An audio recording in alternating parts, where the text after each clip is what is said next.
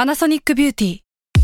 มากกว่าเครื่องเป่าผมด้วยนาโนอีเทคโนโลยีล่าสุดที่จะเปลี่ยนทุกประสบการณ์ที่คุณเคยมีนาโนอีมอยส์เจอร์พลัสเพิ่มความชุ่มชื้นให้เส้นผมหลังใช้งานมากขึ้นถึง 18 เท่า พร้อมชะลอการเฟดของสีผมสำหรับคนชอบทำสีผม ดูแลความชุ่มชื้นทั้งเส้นผม หนังศีรษะและผิวคุณ Panasonic NA0J มีเทคโนโลยีนาโนอีที่ care only you This episode is brought to you by Shopify. Whether you're selling a little or a lot, Shopify helps you do your thing, however you cha-ching. From the launch your online shop stage, all the way to the we just hit a million orders stage. No matter what stage you're in, Shopify's there to help you grow. Sign up for a $1 per month trial period at shopify.com slash special offer, all lowercase. That's shopify.com slash special offer. แซลมอนพอดแคสต์มันสดอร่อย ทฤษฎีสมคบคิดเรื่องลึกลับ สัตว์ประหลาด ฆาตกรรม ความลี้ลับที่หาสาเหตุไม่ได้ เรื่องเล่าจากเคสจริงที่น่ากลัวกว่าฟิกชั่น สวัสดีครับ ผมยศมันประพงศ์ ผมธัญวัฒน์อิพุดม นี่คือรายการ Untitled Case สวัสดีครับ ยินดีต้อนรับเข้าสู่รายการ Untitled Case นะครับผม วันนี้เรามันอยู่ในตอนที่ 6ปะ หกหรือเจ็ด เฮ้ย 6 ถูกแล้ว อ่ะหกครับ เออ วันนี้เราจะมาด้วยเรื่องของท็อปิกที่ชื่อว่า ทฤษฎีสมคบคิด หรือว่าภาษาอังกฤษที่อ่านว่า conspiracy theory ครับ conspiracy theories ครับผม จริง ๆ แล้วอ่ะทฤษฎีสมคบคิดมันจะมีเยอะแยะมากมายเลยอะ อืม แต่ว่าธีมในวันนี้เราจะลงลึกไปแค่ ทฤษฎีที่เกี่ยวกับโลกหมายถึงว่าอธิบายว่าโลกมันเป็นยังไงแท้จริงแล้วอะไรอย่างนี้เนาะ ใช่ เดี๋ยวผมเกรินก่อนดีกว่าท่านผู้ฟังจะได้เข้าใจว่า ทฤษฎีสมคบคิดหรือว่าไอ้ conspiracy theory ที่เราหมายถึงเนี่ย มันครอบคลุมไปถึงอะไรบ้าง ครับ อันแรกเลยพี่ ไอ้ขนมช็อกโกแลตมาที่เราเห็นกันน่ะ อืม มันชื่อว่ามาใช่ไหม อืม แต่ว่ามันหนัก 51 กรัม อ่า คนมันก็เอาสองสิ่งเนี้ยมาพ่วงด้วยกันด้วยที่มันเป็นมาใช่ไห ม มาเป็นของที่อยู่นอกโลก อ่ะอ่ะ กั ผมเข้า 51 เข้าใจละ ที่มันเป็น อ่ะอ่ะ area 51 คนแม่งก็แบบว่า เป็นช็อกโกแลตจากต่างดาว เออเฮียนี่แม่งคือซับเทคแน่นอน แล้วก็มาเนี่ยอาจจะเป็นขนมที่ถูกสร้างมาจากองค์กรนาซาหรือว่าแบบ สหรัฐอเมริกาอะไรก็ว่าไป หรือต้องมีเวลาคิดแค่ไหนวะ ไม่รู้ แล้วก็มีอีกอันหนึ่งไว้พี่อันนี้ผมชอบมาก คือสตาร์บัคเนี่ยจงใจให้พนักงานเขียนชื่อของลูกค้าผิด อ่า เพื่อที่จะได้คนพวกนั้นอะเอารูปที่เขาเขียนชื่อของเขาที่เขียนผิดอะเอาไปลงในโซเชียลมีเดีย เพื่อ เพื่อเป็นการตลาดไงพี่ คือถ้าเขาเขียนถูกอ่ะคงไม่มีใครเอาลงเว้ย แล้วก็มีอีกอันหนึ่ง FBI คุมสภาวะอากาศ อ่าอันนี้เคยได้ยิน เออ แล้วก็ CIA เนี่ยเป็นคนปล่อยโรคเอดส์เพื่อที่จะล้างผลาญเกย์ให้ออกมาจากโลกนี้ คือมีแต่งนิยายกันได้ะ เออเออผมว่ามันมันอะไรพวกนี้แหละที่มันปั่นๆพวกเนี้ย อ่า มันคือสิ่งที่เรียกว่าทฤษฎีสมคบคิด คือคิดว่าบางอย่างที่เราเห็นในโลกในธรรมชาติอ่ะ มันมีความจริงที่ซ้อนทับอีกชั้นหนึ่ง เออ สิ่งที่เราเห็นอาจจะไม่ใช่สิ่งที่มันเป็นอยู่จริง ๆ ก็ได้ อืม มันก็มีทฤษฎีพวกเนี้ยมาอธิบาย ว่า อืม ฉันตาสว่างแล้ว ฉันรู้แล้วว่า โลกนี้มันเกิดอะไรขึ้นอะไรอย่าง เหมื เงี้ย อนแค่ว่าคนพูดคนที่เชื่อในเหล่าทฤษฎีสมคบคิดเหล่าเนี้ยคือเขาแค่ไม่อยากจะเชื่อทฤษฎีเมนสตรีมแค่นั้นแหละ เออ เพราะเขาอะเชื่อว่าโรงเรียนหรือว่าสังคมเนี่ยมันหล่อหลอมให้เขาเชื่อในสิ่งเดียวกันไปทั้งหมด อ่า ฉะนั้นเขาก็เลยเลือกที่จะเชื่อทฤษฎีเหล่าเนี้ยที่เขาสร้างขึ้นมาเอง มันมีเส้นของการต่อต้านการถูกครอบงำโดยกระแสหลัก เออ อยู่บ้า ใช่ ง มัน อะไร คือเรื่องข นะ องนี้แหละ เออ มันก็เลยแบบเอาหลักฐานที่มีเพียงน้อยนิดมาไปประติดประต่อกันให้เป็นเรื่องเป็นราว ครับ มันก็จะมีเรื่องราวที่มันเป็นภาพใหญ่อย่างอย่างเช่น โลกแบน อ่า flat earth เออ วันนี้เราไม่ได้เอาเรื่องโลกแบนมา แต่ว่าพี่ทันเอาเรื่องอะไรมาเล่า ของเราเป็นเรื่องโลกกลวงครับ คือโลกกลวงไม่ใช่สมองกลวงนะ สมองกลวงคือการด่า คือทฤษฎีโลกกลวงเนะครับ มันมีภาษาอังกฤษที่เรียกว่า hollow earth อืม hollow ที่แปลว่ากลวง อ่าใช่ หลักๆ แล้วอ่ะคอนเซปต์ของทฤษฎีนี้คือเชื่อว่า โลกของเราถึงมันจะกลมก็จริงอ่ะ แต่ถ้าเจาะเข้าไปถึงตรงกลางอ่ะ มันจะว่างเปล่าเว้ย อืม มันจะมีความไม่แน่นอยู่อ่ะก อันนี้ กปะ คือผิดหลักที่เราเรียนมา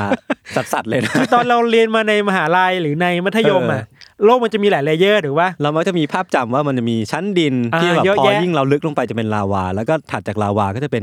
เหมือนเป็นแกนโลก เอ ป ออะไรอย่างนั้นน่ะเหมือนในหนังวิทยาศาสตร์ที่เราเห็นเยอะๆอะ ม แต่ทฤษฎีเนี้ยเขาเชื่อว่าข้างในโลกอะมันมีอะไรบางอย่าง มันมีอารยธรรมบางอย่างอยู่ซ่อนตัวไว้อยู่ข้างตรงกลางไว้ยตรงฮอลโลนั่นเว้ยทฤษฎีเนี้ยครับมันเริ่มต้นประมาณช่วงประมาณปลายทศวรรษที่ อื อืม มันมีนักวิทยาศาสตร์คนหนึ่งครับ เขาชื่อว่าคุณเอ็ดมอนด์เฮลลี่ อือหือบ างคนอาจจะคุ้นชื่อคุณเฮลลี่ เพราะว่าคุณเฮลลี่เนี่ยเขาเป็นนักดาราศาสตร์ที่เคยคิดค้นอะไรหลาย ๆ อย่าง คิดค้นทฤษฎี อธิบายดาวหางอะไรอย่างเงี้ยเนาะ อ๋อ ในความสนใจอย่างหนึ่งที่คุณเฮลลี่ชอบเนี่ยคือเขาสนใจเรื่องสนามแม่เหล็กของโลกเว้ย อืม คือโลกเรามันจะมีสนามแม่เหล็กอยู่คู่โลกเหนือคู่โลกใต้ที่เราเรียนมา อ่า คุณเฮลลี่สนใจว่าทำไมสนามแม่เหล็กบางอย่างมันเคลื่อนที่ได้วะ คือมันเคยเกิดขึ้นตรงนี้จุด A แต่พอเวลาผ่านไปมันย้ายตัวเองไปที่อื่นนะ เเทั้งที่มันไม่ควรจะย้ายได้ ในปัจจุบันมันมีทฤษฎีบางอย่างที่อธิบายได้ อ๋อ แต่สมัยนั้นมันยังไม่ได้มีเทคโนโลยีในการอธิบายขนาดนั้นนะครับ อือหือ คุณเฮลลี่ก็เลยมีสมมติฐานว่า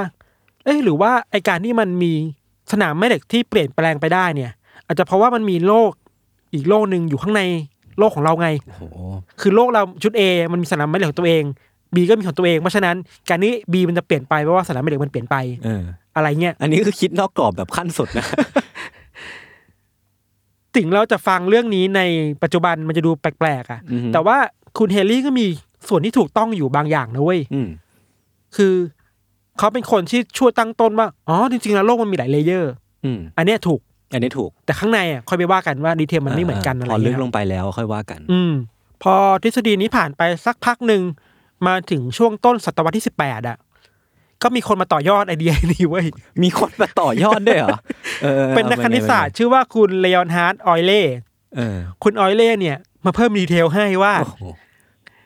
มันกลวงก็จริงข้างในอ่ะ แต่ข้างในอ่ะแม่งมีดวงอาทิตย์อยู่อีกดวงหนึ่งเว้ย เชี่ย ที่ทำให้สนามแม่เหล็กมันเปลี่ยนไป อ๋อ ไม่รู้แหละมันจะไม่เซนไหมแต่ว่าฟังแล้วเออก็แปลกๆดีอะไรเงี้ย เออ ไม่พอแค่นั้นนะ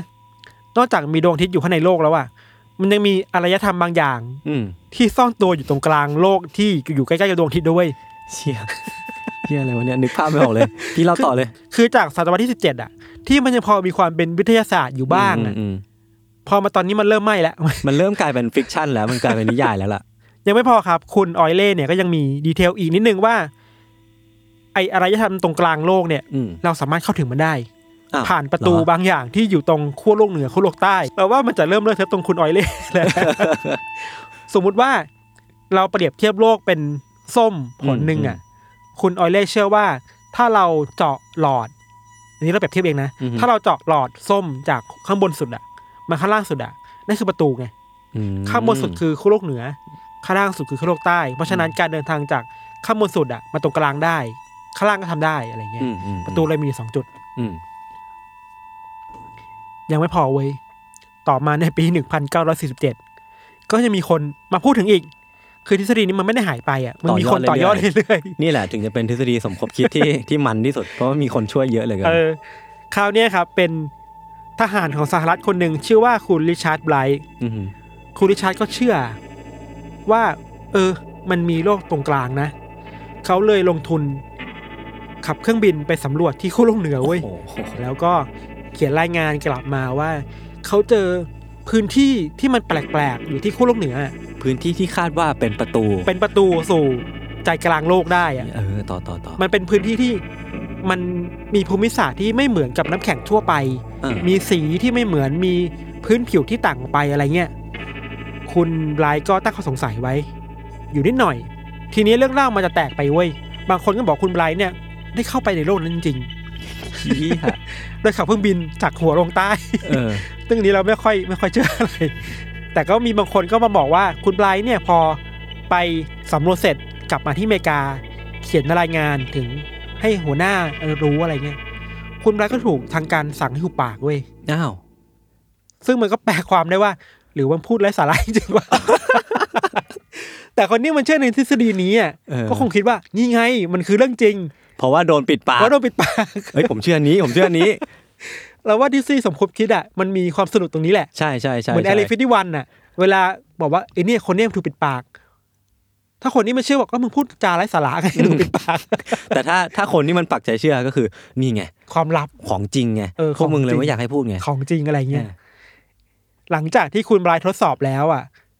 ก็จะมีคนไปทดสอบอยู่เรื่อย อือหือ ๆ เริ่มมีเรื่องเล่าที่เยอะขึ้นแล้วหนึ่งในนั้นนะครับ มันคือ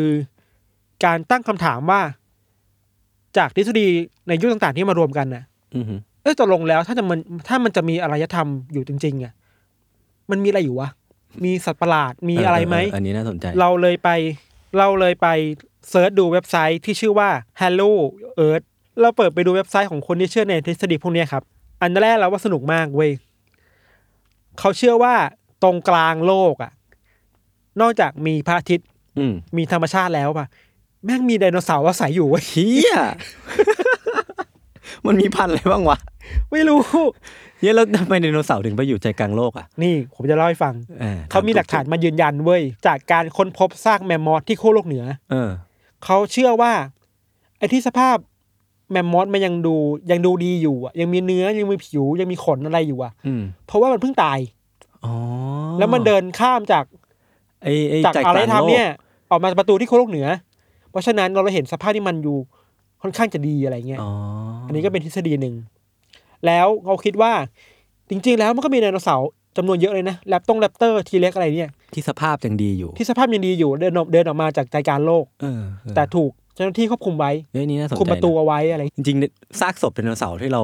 ที่เขาค้นพบว่ายังใหม่อยู่อ่ะ ใช่ แล้วมันมาจากไหน แสดงว่ามันมีไดโนเสาร์ที่ยังมีชีวิตอยู่ เกินกว่าที่เราคาดไว้ครับ แล้วก็การทำให้มันดูว่าตายมานานแล้วอ่ะ อืม ก็เป็น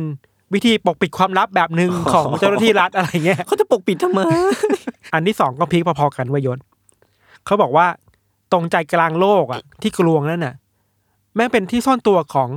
ฮิตเลอร์และนาซีเว้ย เฮียอะไรว ะ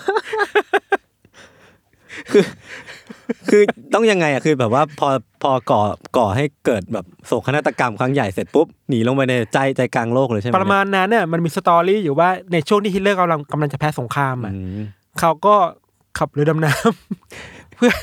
เพื่อไปสู่ขั้วโลกเหนือ แล้วบังเอิญเจอประตูก็เลยซ่อนตัวอยู่ในนั้น อืม เขามีหลักฐานด้วยนะ มีหลักฐานอีกแล้วอ่ะ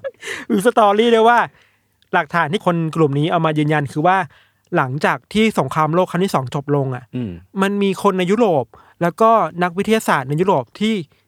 หายตัวไปหลายพันคนน่ะ อืมอืมอืม ซึ่งเขาเขาก็เชื่อว่าถูกนาซีอ่ะ จับตัวไปอยู่ในศูนย์กลางโลกนี้ เชี่ย เพื่อเตรียมการอะไรบางอย่างในการกลับมาทวงคืน อ๋อ งั้นก็มีโอกาสที่นาซีจะกลับมาอีกครั้ง หนึ่ง เชี่ย ตอนนี้มีไดโนเสาร์อย่างหนึ่งอันที่สองคือฮิตเลอร์และนาซี เดี๋ยวผมขอเสริมตรงนี้หน่อย คือผมก็ไปไปเสิร์ชมาว่ามันมีทฤษฎีสมคบคิดอะไรบ้างเนาะ อืม หนึ่งในอันนั้นน่ะหนึ่งในทฤษฎีสมคบคิดอ่ะ มันก็คือเหตุการณ์โฮโลคอสต์เนี่ย อ่า ไม่ได้เกิดขึ้นจริง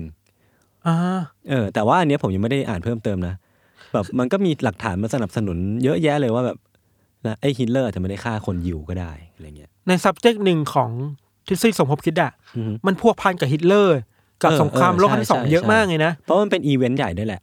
แล้วก็ไม่รู้คนหมกมุ่นกับฮิตเลอร์ป่ะ อืม บางคนก็บอกว่ายังไม่ตาย อืม บางคนว่าหลบไปอยู่ที่นี่ บางคนก็บอกว่าเปลี่ยนหน้าตาไปกลายเป็นผู้นำโลก เยอะ มีเยอะ มาก มาเลยกนะเออ แล้วว่ามันค่อนข้างหมกมุ่นกับเรื่องแบบเนี้ยเยอะ ใช่ใช่ สงครามอะไรเงี้ยครับ กลับมาที่เรื่องนาซีเยอรมันที่ซ่อนตัวอยู่ในใจ อืม กลางโลกเนอะก็มีกลุ่มคนที่เขาเรียกตัวเองว่าเป็นสังคมการวิจัยโลกลวง เป็นกลุ่มนักวิจัยโลกลวงที่รวมตัวกัน เขามีหมดเลยเว้ยเขาอธิบายอย่างที่เราอธิบายยศมาหมดเลยว่า อือฮึ อ๋อ ตอนแรกที่ฮิตเลอร์กำลังจะแพ้สงครามอ่ะเขาไม่ได้ตายนะ เขาแค่หลบหนีไปขั้วโลก แล้วก็เจอประตู แล้วก็มาอยู่ในนี้อะไรเงี้ย ทฤษฎีที่สามครับ เราไว้ถ่าย ผมว่าต้องมีพวกเอเลี่ยนแน่เลย อะ ใช่ป่ะ มีไดโนเสาร์แล้วมีฮิตเลอร์แล้ว ต้องมี กนห เอเลี่ยน นึ่งก็ต้องมีเอเลี่ยนอ่ะ ถึงจะครบอ่ะ เออ ถ้าตามที่เราเรื่องที่เราจะเล่าอ่ะ เอเลี่ยนอ่ะมันอาจจะไม่ได้มาจากนอกโลกนะเว้ย เชี่ยเป็นเอเลี่ยนที่อยู่ใต้อยู่ใจก ใช่ ลางโลกเหร อยู่ใจกลางโลก คือเรื่องราวจากทฤษฎีนี้เนี่ยมันเริ่มต้นจากคนที่ชื่อว่าคุณบิลลี่เอฟวูดดาร์ด อือหือ คุณบิลลี่เนี่ย เคยทำงานอยู่ในเอเลฟิตี้วัน อ่ะ อีกแล้วใช่ไหม อ้องค์กรนี้ คุณบิลลี่อ่ะเขาเล่าว่ามีช่วงหนึ่งที่เขาทำงานอยู่อ่ะเขาถูกเจ้าหน้าที่ระดับสูง พาตัวเข้าไปในโลกข้างล่างเว้ย อืม แล้วมันเชื่อมต่อจากเอเลฟิตี้วันลงไปโลกข้างล่างได้ อืม อุโมงค์นั้นน่ะมันมันมีเทคโนโลยีที่สูงสูงส่งมากอะคือสามารถนำคนจากที่หนึ่งไปที่หนึ่งด้วยความเร็วอ่ะนึกถึงภาพไฮเปอร์ลูปของอีลอนมัส อ๋อ เออแบบ แต่ นั้น เป็ น่ะ นไฮเปอร์ลูปที่อยู่มากี่ปีแล้วก็ไม่รู้ใช่ หรือว่าไฮเปอร์ลูปของอีลอนมัสจะเป็นของมนุษย์ต่างดาววะ เชี่ยอันนี้ก็เป็น อันนี้ก็เป็นเป็นหนึ่งไม่ได้ใช่ไหมโคตรจริงจังเลย เขาบอกว่าในโลกตรงกลางนั้นน่ะ คุณบิลลี่ก็ไปเจอกับพวกมนุษย์ต่างดาวอ่ะ อืม แบบที่เราเห็นภาพเลยอ่ะแล้วก็มี UFO บินอยู่บินไปมา ในโลกตรงกลา งบินเล่นเลยอะ บินเล่น บิน นะ เป็นของเล่นอ่ะ เหมือนเป็นเรื่องปกติของชีวิตเขาอะไรเงี้ย ชี่ คุณบิลลี่ก็เคย น่าสนใจว่ะ เข้าออกเข้าออกที่นี่หลายครั้งมากเลย เอ จ อ นสามารถเอามายืนยันได้ว่าเฮ้ยยูแม่งมีโล่ตรงกลางที่เอเลี่ยนอยู่ในกับพวกเรานะอะไรเงี้ย เดี๋ยวที่ประตูที่เขาใช้เข้าออกก็คือ แอร์เรฟิติวัน Area 51 ซึ่งเป็นสถานที่ที่ก่อเกิดทฤษฎีสมคบคิดต่างๆ มากมาย คือมันเป็นทฤษฎีสมคบคิดที่อยู่ในทฤษฎีสมคบคิดอีกทีหนึ่งอ่ะ แล้วมันหักมุมของการอธิบายเรื่องเอเลี่ยนทุกอย่างเลยอะ อืม อย่างที่เราบอกเราเคยเชื่อว่าเอเลี่ยนมันมาจาก ต่างดาว ต่างดาวจักรวาลอื่น อืม ๆอันสุดท้ายครับ อันนี้ออกไปทางความเชื่อหน่อย อืม ๆว่าโลกตรงกลางมันคือยูโทเปีย อืมยูโทเปียก็คือ โลกในอุดมคติ สวรรค์ สวรรค์ ถ้าจะให้ภาพชัดๆมันคือแอสการ์ดอะ เออ มันคือ เออนึกภาพเมืองแบบแอสการ์ด ใช่ อะ มันคือแอสการ์ด มีเทพเจ้าอาศัยอยู่อะไร ที่ เงี้ย ว่าแบบไม่ไม่ต้องซัฟเฟอร์ ไม่มีความทุกข์อะไรทั้งสิ้น เอออยู่แล้ว ทุกอย่าง มีความสุข อยากได้อะไรเสกมาได้หมด เนี่ยอย่างที่ยศบอกใช่เลยเว้ย คนที่เชื่อว่าข้างในมันคือโลกยูโทเปียครับ ผู้คนในนั้นน่ะเขาอยู่กันแบบสันติภาพมากเลยอะไม่มีการทะเลาะกันไม่มีสงคราม คนในนั้นก็มีชีวิตที่ดี บางคนก็อายุยาวเป็นแบบร้อยๆปีเลยอะไรเงี้ย อืม แล้วไอการอธิบายแบบเนี้ยมันก็หักมุมความเชื่อเรื่องสวรรค์เหมือนกันนะ อืม สวรรค์นี่เราเคยเชื่อคือมันอยู่บนท้องฟ้า เใช่ อันนี้คือสวรรค์อยู่ใต้ดินน่ะ แล้วทุกคนก็เสวยสุขกันน่ะ ตายแล้วก็ไปสวรรค์คือ ตายแล้วก็ไปใต้ดินเนาะ ไม่รู้ ที่พี่พีก็ไม่มีมีประมาณนั้นแหละสี่ห้าอัน อืม ส่วนตัวเราเราคิดว่าทฤษฎีเนี้ยมันสนุกดีเว้ยมันปั่นๆดีเพราะว่า ในตอนแรกอ่ะ มันดูเป็นวิทยาศาสตร์มากเลยนะ อืมที่ที่คุณ คุณอะไรสักอย่าง ดอกเตอร์คนแรกมา ดอกเตอร์คนแรก ใช่ไหม ที่คิดว่า เขาศึกษาจากแม่เหล็ก อืม แรงโน้มถ่วงศึกษาจากความสงสัยส่วนตัว อืมใช้เรื่องหลักของภูมิ วิทยาศาสตร์ ด ภูมิศาสตร์มาวิเคราะห์ อืม แต่ไปๆมาๆไม่งกลายเป็นแบบ มีคนเอาทฤษฎีนั้นอะที่ว่าโลกกลวงอะไปต่อยอด เพราะด้วยความที่มันกลวงมาพี่ แล้วเราไม่รู้ว่าอะไรที่มันอยู่ในพื้นที่ที่กลวงตรงนั้น ใช่ อะแล้วความไม่รู้ตรงนั้นนะมันต่อยอดเป็นจินตนาการ มันโดนไฮแจ็คอ่ะ เออเออมันโดนเออใช่มันโดนไฮแจ็คเวลาสมมุติว่าเราเห็นทฤษฎีอะไรอย่างเงี้ยพี่ คนมันก็จะ trace back ไปนะว่าใครเป็นคนคิดทฤษฎีนี้ และไอ้ศาสัตราจารย์คนนั้นอ่ะอาจจะเป็นแพ้รับบาปก็ได้ว่าเป็นคนคิดทฤษฎีนี้ขึ้นมาน่าสงสารเขาเหมือนกันนะ สงสารเขาอะ ทั้ที่จริงๆเขาไม่ได้เป็นคนคิดเรื่องเรื่องพวกนี้ขึ้นมาเลย แล้วไอการที่เราเข้าไปดูในเว็บไซต์ของพวกเขาอะ อืม ที่แปลกอย่างหนึ่งคือ แม่งเชื่อในทุกทฤษฎีเกี่ยวกับโลกลวงเว้ยสิ่งเหล่านี้เป็นแค่ส่วนหนึ่งที่เราหยิบมานะเว้ย หรอ ในเว็บไซต์พวกนั้นเนี่ย มันมี มี เยอะแยะมากมาย เยอะแยะ เลยเหรอ เราว่ามันสนุกตรงนี้แหละ เออ สนุกกันที่ทำไมคุณเชื่อว่าทุกอย่างมันอยู่ในใต้โลกแล้วมันจะอยู่กันอย่างสันติ วะ มันควรจะเป็นวอลคาบอะเนืออกว่าชนเผ่านี้มันต้องสู้กันอะ มีออกมีเมด มี มี orc ฮิวแมน มี mage อ่ะตีกันละ มีเอลอะไร โอ้ เงี้ย โห นั่นแหละครับ ก็คือเรื่องที่เราหยิบมาเล่าในประมาณนี้ อาจจะต้องตั้งข้อสงสัยไว้หน่อยแหละ ว่ามันเป็นไปได้จริงยากมาก อืม เพราะว่าตามทฤษฎีง่าย ๆ เลยอะถ้าโลกตรงกลางมันกลวงอะแปลว่าไอ้พื้นขอบที่เราอยู่อะมันสามารถล้มหรือทลายลงมาได้ง่าย อืม มากเลยนะเนี่ยว่า อืม เพราะมันไม่มีแกนกลางในการยึดอะ อืม เพราะฉะนั้นน่ะทฤษฎีก็ถูกตั้งตั้งข้อสงสัยเยอะมากว่า เป็นไปได้แค่ไหน อืม แต่ถ้าจะงมงายก็ก็เป็นไปได้แหละ คือถ้าให้ผมอธิบายเรื่องนี้ในแง่ของฟิสิกส์นะ อืม เท่าที่ผมอ่านมาคือไอ้แรงโน้มถ่วงหรือว่าแรงดึงดูดเนี่ย gravitational force เนี่ยมันจะเกิดมาจาก mass ของ object อะ อืม คือแรงดึงดูดมันจะเกิดขึ้นมาจากการที่โลกมันมีน้ำหนักมากมากๆเนี่ย อืม เพราะฉะนั้นถ้าถ้าโลกมันกลวงอะแสดงว่าข้างในมันกลวงแบบไม่มีน้ำหนัก เพราะฉะนั้นแรงดึงดูดมันไม่สามารถดึงดูดให้เรายึดติดกับโลกได้ หรือว่าแม้แต่จะดึงดูดให้พระจันทร์โคจรรอบรอบโลกก็ไม่ได้อะไรเงี้ยครับ เพราะฉะนั้นในแง่วิทยาศาสตร์มันคือยากมาก อ่ายากยากยาก แต่ถ้าใครอยากจะบันเทิง ก็ ก็เสพไปเลยครับ ก็ก็สนุกนะ ผมยังชอบเลย ครับประมาณนี้ครับเรื่องของเราครับ ก็ส่วนของยศในเบรกหน่าจะเป็นยังไงก็ เดี๋ยวรอฟังกันนะครับ ครับผม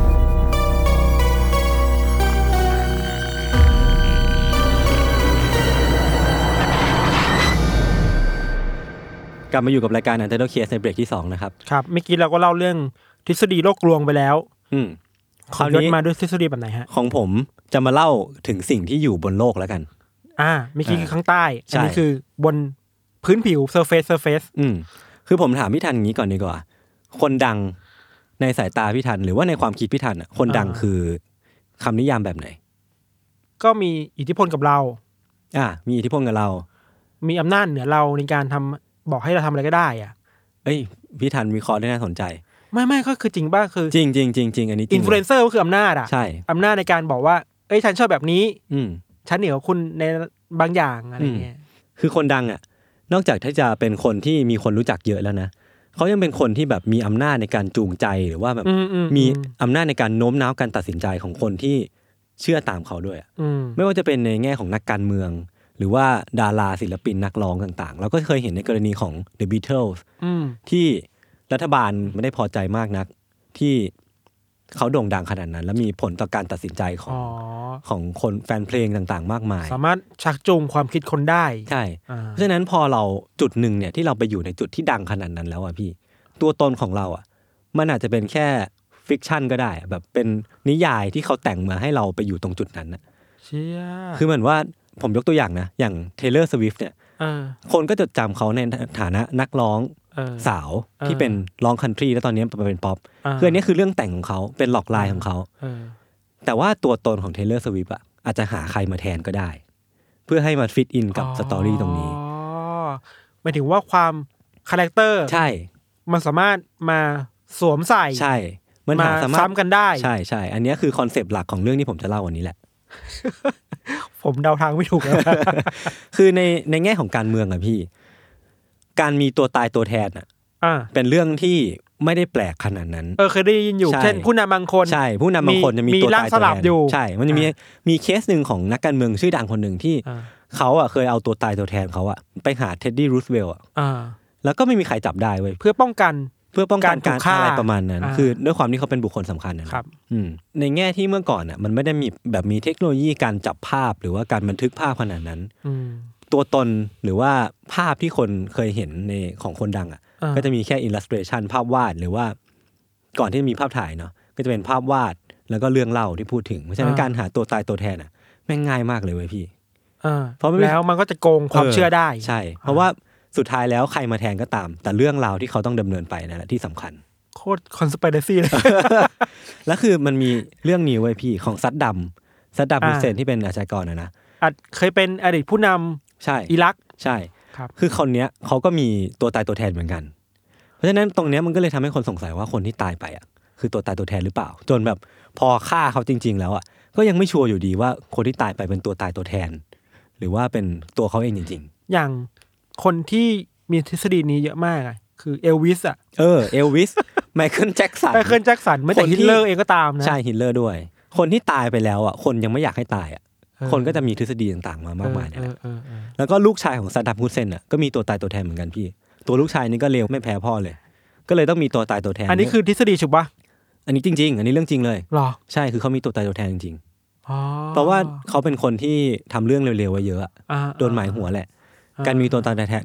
การมีตัวตายตัวแทนก็อาจจะเป็นเรื่องสำคัญ พูดอย่างนี้ได้ว่ามีศัตรูเยอะ ใช่ใช่ใช่ฮิตเลอร์เองก็เหมือนกันก็อย่าง ใช่ ที่ได้เล่าไปในเรื่องของพิธันด้วยเนาะ เออ ว่าแบบเขาก็เป็นคนที่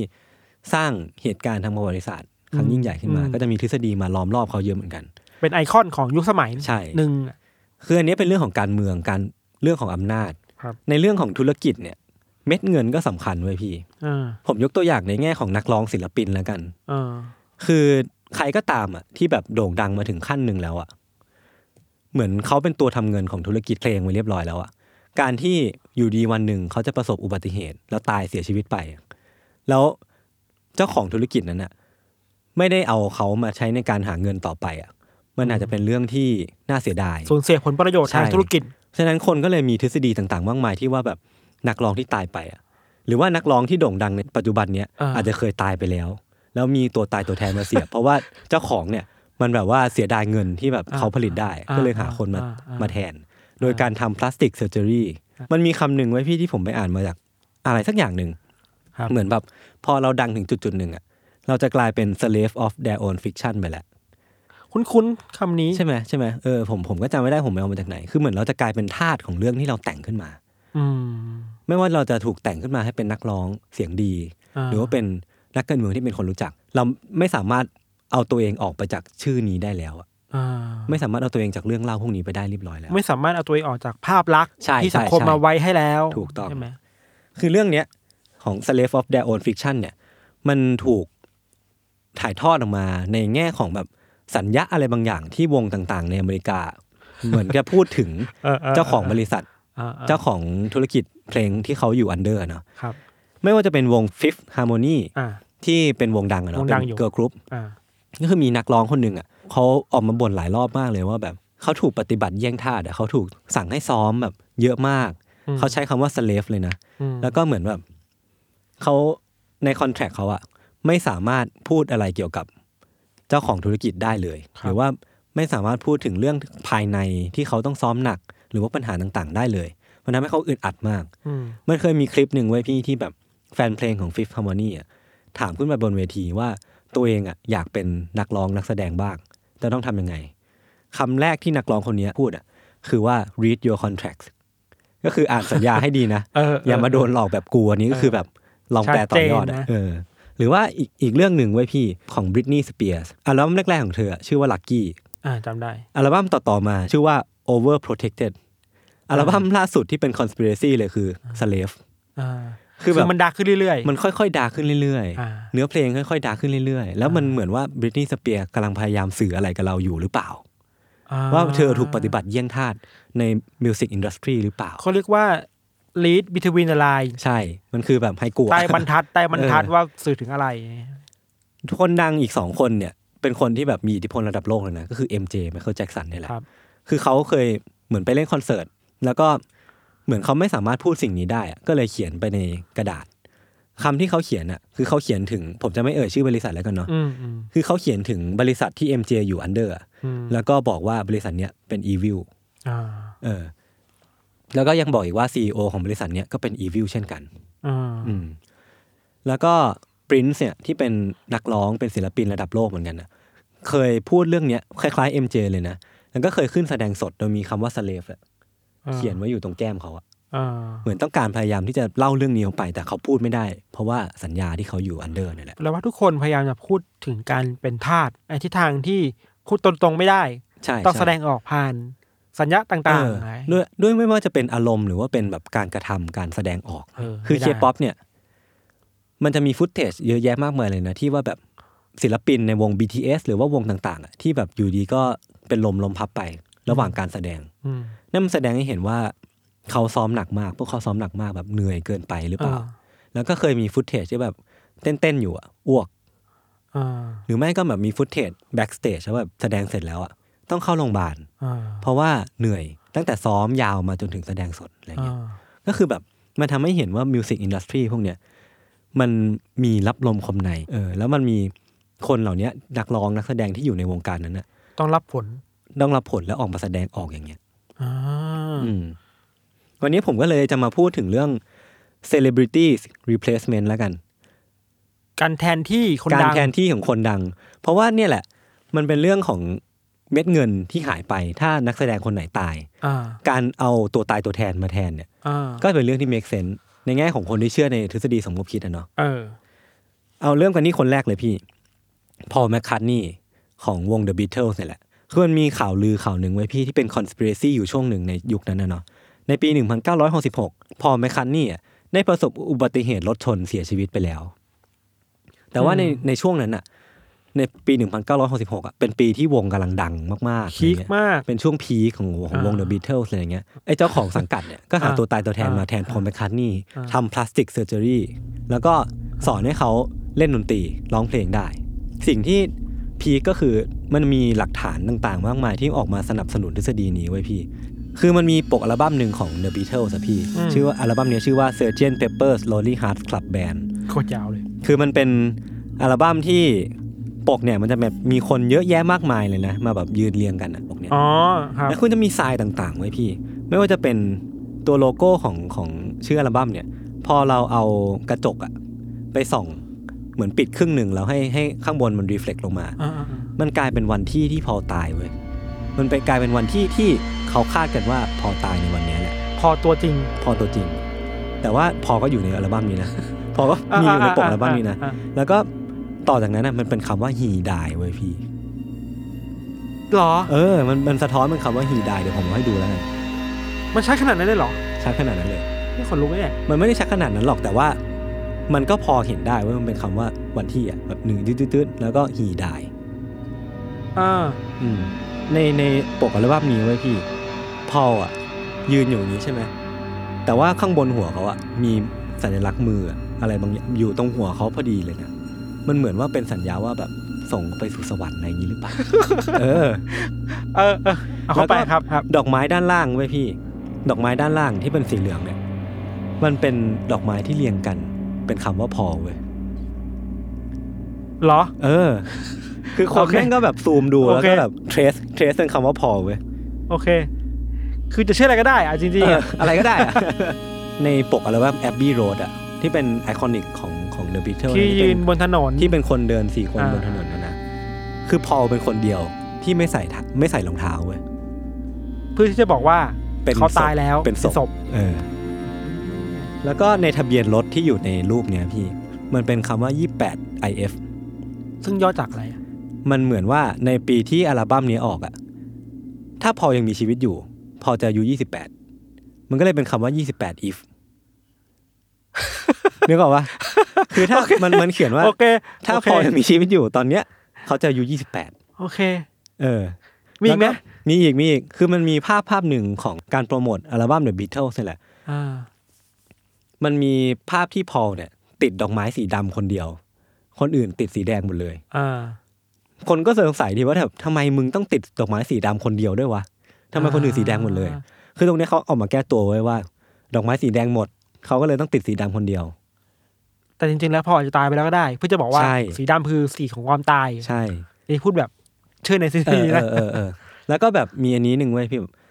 มันเป็นชุดที่เดอะบิทเทิลแต่งตัวแบบเต็มยศเลยนะ แล้วก็แบบข้างข้างข้างของแขนเสื้อของพอลอ่ะ มันเป็นคำว่า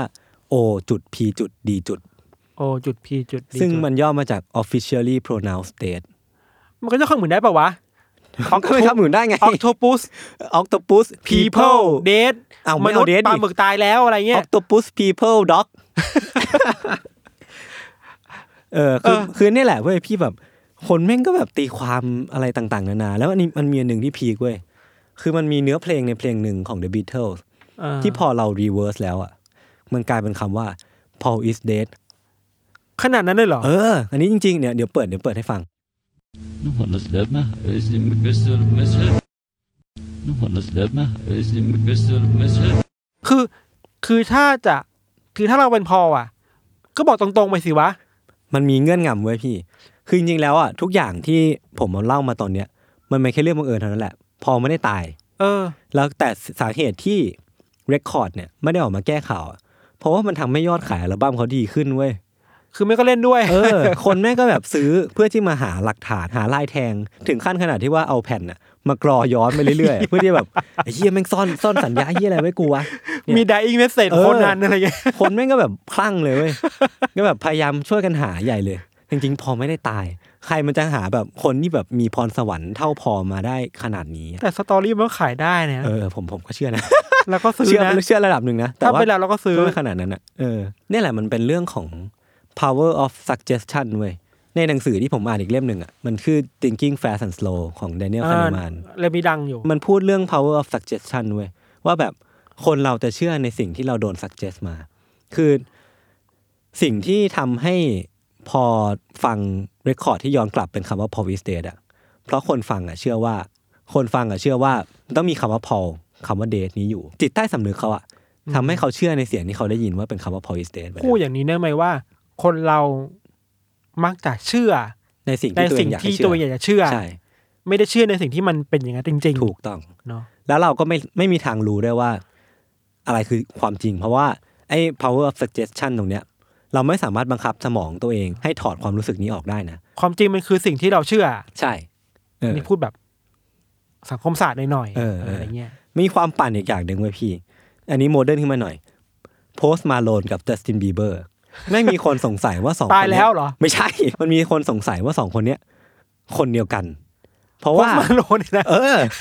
คือไอ้เชี่ยมนอะไรของมึงเนี่ย แต่ว่าพี่ลองฟังเว้ย เพลงของโพสต์มาโลนอ่ะ พอเราสปีดอัพอ่ะ หรือว่าทำเสียงให้มันสูงขึ้นอ่ะ แม่งเสียงเหมือนจัสตินบีเบอร์เปี้ยเลยเว้ย เดี๋ยวลองเปิดให้ฟังดูก็ได้ครับ Mm. Candy paint with the white on top. Lambo doors or the woo up drop. If you busy plotting on what I got, kicking มันก็ your มี door เริ่มมาจากคลิปใน so I YouTube can หรือว่าใน pop Twitter สักอย่างหนึงแหละที่แบบเขาลองเอาเพลงของโพสต์มาโลนอ่ะมาสปีดอัพอ่ะ ปรากฏว่าเสียงแม่งเหมือนแบบเสียงเหมือนจัสตินบีเบอร์เปียบเลย แล้วยิ่งเปิดฟุตเทจของจัสตินบีเบอร์ที่เล่นเล่นคอนเสิร์ตอยู่อ่ะ แล้วเปิดเสียงนี้เข้าควบคู่กันไปด้วย ค คือแบบเชื่อร้อยเปอร์เซ็นเลยอะว่าแบบ คนเดียวกั อั น นนี้คือเสียงของจัสตินบีเบอร์แน่ๆ แล้วมันมีเรื่องพีคอันหนึ่งไว้ยพี่ คือเพลงจัสตินบีเบอร์ถ้าเอามาลดสปีดลงอ่ะ ก็จะเป็น หมื Post Post Malone Malone เปรียบเลย เดี๋ยวลองเปิดให้ฟังดูฮะ What do you mean? Oh, oh, when you nod your head yes, but you wanna say no. What do you mean? เนี่ยพี่แม่งเป็นความปั่นอย่างหนึ่งไว้ยว่าสองคนเนี้ยแม่งไม่มีทางเป็นคนเดียวกันได้อะแต่คนแม่งก็ยังแบบว่าหาทฤษฎีมาเชื่อมกัน แล้วมันจะเหมือนกันได้ยังไงวะ เออ ไปถึง มันเป็นคนละคน รูปร่าง หน้าตา คือเขามีตัวตนจริงๆไงเพื่อน เออ แล้วก็อีกคนหนึ่งไว้ยพี่ไมลี่ไซรัส คนเนี้ย อ่า ก็เป็นเป็นคนที่ชื่อดังมากในแง่ของการเปลี่ยนตัวตนนะเนาะ อ่าอ่า จากคนที่เคยออกรายการดิสนีย์มาก่อน กับตอนเนี้ยที่ภาพลักษณ์เป็นแบบสาวซิ่งอ่ะ เออ สาวซิ่งคนหนึ่งเลย พังๆหน่อย เออ คนมันก็บอกว่าไมลี่ไซรัสอ่ะตายไป แล้ว อีกแล้ว คนที่เป็นดิสนีย์อ่ะตายไปแล้ว อีกทฤษฎีหนึ่งไว้ยพี่เทเลอร์สวิฟ เออ คือเธออ่ะ จริงๆแล้วเทเลอร์สวิฟอ่ะเป็นร่างโคลนของเจ้าแม่ที่โบสถ์ซาตานแห่งหนึ่งเว้ยเพราะว่า มัน ห ใหญ่ น้า แล้ว หน้าคล้ายกันมาก เออ แล้วก็ปรากฏว่าเธอไปหน้าเหมือนอีกคนหนึ่งเว้ยชื่อว่าเบกกี้คือเบกกี้เนี่ยเขาก็บอกว่าเป็นร่างโคลนของเจ้าแม่ซาตานคนนี้คนหนึง อ่า คือสตอรี่ของเบกกี้เป็นอย่างนี้เว้ยคือเบกกี้โด่งดังในทัมเบลอร์มาก อ่า ๆ คือเหมือนว่ามียูเซอร์คนหนึ่งในทัมเบลอร์โพสต์รูปของเพื่อนที่เธอบอกว่าชื่อเบกกี้อะ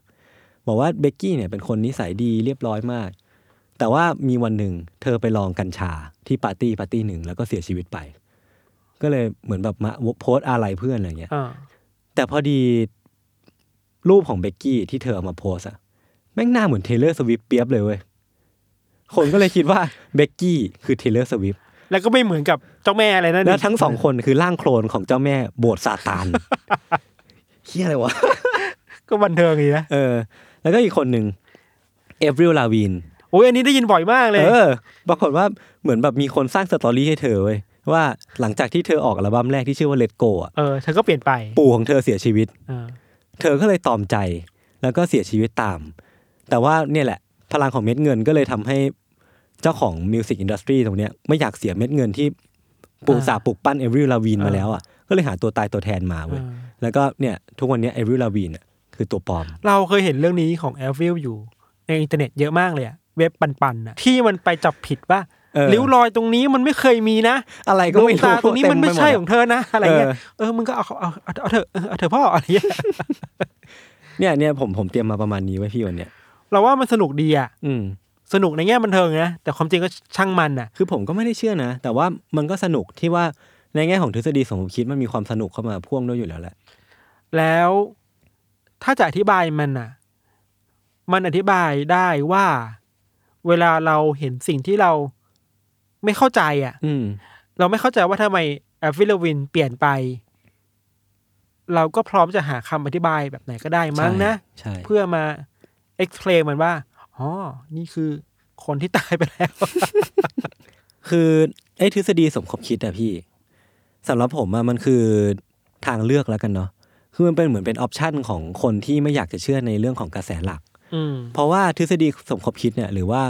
ฝรั่งเขาเรียกกันว่า conspiracy theorist เนี่ยเหมือนเป็นอีกช่องหนึ่งของคนน่ะที่มักจะเชื่อในเรื่องที่เขาไม่ได้ปลูกฝังมาให้เชื่อ เพราะเขาเชื่อว่ากระบวนการที่เขาเรียนรู้มาตั้งแต่เด็กจนโต ไม่ว่าจะเป็นเรื่องของครอบครัวเลี้ยงดู environment หรือว่าโรงเรียนหรือว่ามหาลัย ระบบการศึกษาทั้งหมดเนี่ยเป็นเรื่องปลอมทั้งสิ้น ผิดพลาดหมดทั้งสิ้น ใช่เพื่อที่จะทำให้คนเนี่ยมันจูงง่ายที่สุด ก็คือต้องทำให้เขาโง่ที่สุด อืม เนี่ยคนที่เชื่อในเรื่องของทฤษฎีสมคบคิดอ่ะก็เลยเป็นคนที่ไม่อยากที่จะไปอยู่ในกลุ่มคนพวกนั้นไม่อยู่ไม่อยากไปอยู่ในฝูงแกะนั้นอ่ะ อืม ก็เลยเลือกที่จะสร้างฝูงอีกฝูงหนึ่งขึ้น อื มาม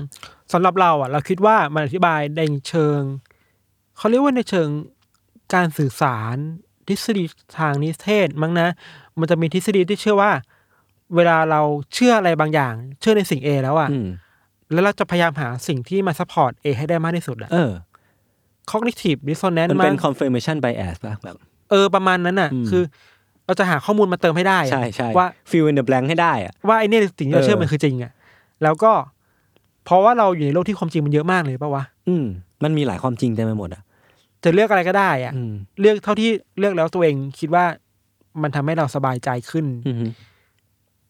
นั่นแหละครับ เราเชื่อใน เราเชื่อในความจริง เพราะเราอยากเชื่อสิ่งนั้นน่ะ อืม ไม่เชื่อเพราะมันจริงหรือเปล่าไม่รู้ อืม ความจริงคือสิ่งที่เราเชื่อ อันนี้คือมุมกลับของสิ่งที่เราคิดมาตลอดนะ อืม ถ้าจะ เสพมันก็เสพเพลินๆได้ แต่บางอันก็น่ากลัวเกินไปที่จะเสพอะ อืม แล้วอีกอย่างคืออย่างเรื่องของยศเนี่ยตัวอย่างรู้ศิลปินเธอคิดยังไงวะ แต่ว่าไอเอฟวิลลาวีเนี่ยเจ้าของซอสที่แบบเอามาปั่นเรื่องพวกเนี้ยนะ เออ เขาก็ออกมายอมรับแล้วว่า มันเป็นแค่การทดลองของเขานั่นแหละ ว่าคนในเน็ตจะเชื่อ